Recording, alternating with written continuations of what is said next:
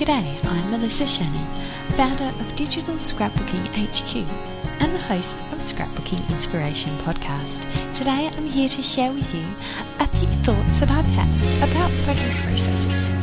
You might think that photo processing is a thing of the past. I mean, it's hardly as if we rock up to a photo processing lab with our film in tow. But now that we're shooting tens, if not hundreds, of photographs every week, we have one or two more photographs to deal with than we did even 10 years ago before most of us were using digital cameras. I've been working through the Photo Freedom class at Big Picture Classes lately, and it's got me thinking a lot about how I manage and process my photographs. If you're like me, you've probably got a couple of different devices you can take photos on and a couple of different computers. One challenge for me has been downloading the photos off my camera. I always seem to leave them hanging around till I need or want to scrapbook something, and then I pull them all off. Well, recently I've picked up an Eye-Fi card. It's a great little SD card that's got a built in wireless antenna. So you snap your photos, and the Eye-Fi software downloads them automatically whenever you're in range of your home network and your computer's on. The little bit of time that that frees up may not be much, but what I find is that I don't have that overarching, ugh, I have to clear off my SD card feeling all the time. It's well worth the investment.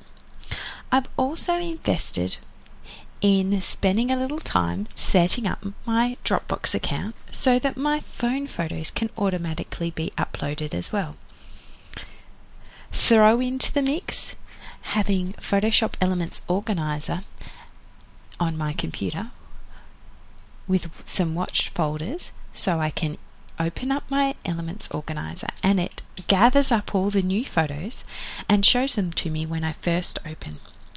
So instead of pulling out my camera, pulling out the SD card, plugging it in, downloading the photos, then opening up my organizer and importing new files, I save all those steps and I can get straight to tagging my photos.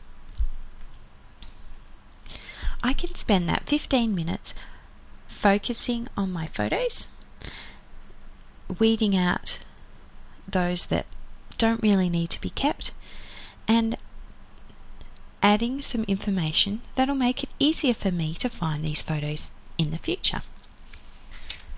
So, how could you think about making your photo process easier? It could be something as simple as having two SD cards, one that sits in your computer and one in your camera, so you can always switch them out and have a fresh one to keep shooting with. I learnt that tip from Lain Ehmann.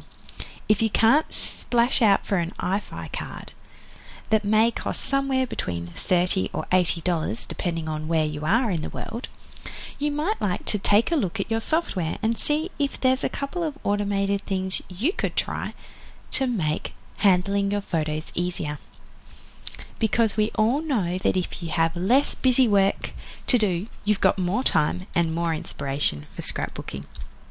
If you're interested to hear more about the simple ways I make organizing my photos effortless, head over to scrapbookingpodcast.com slash 18 where I've got links for you to my article about the Eye-Fi card and how you can set it up to use with your camera and also my class about effortless organizing with Photoshop Elements 11. Thanks so much for joining me for this little burst of scrapbooking inspiration,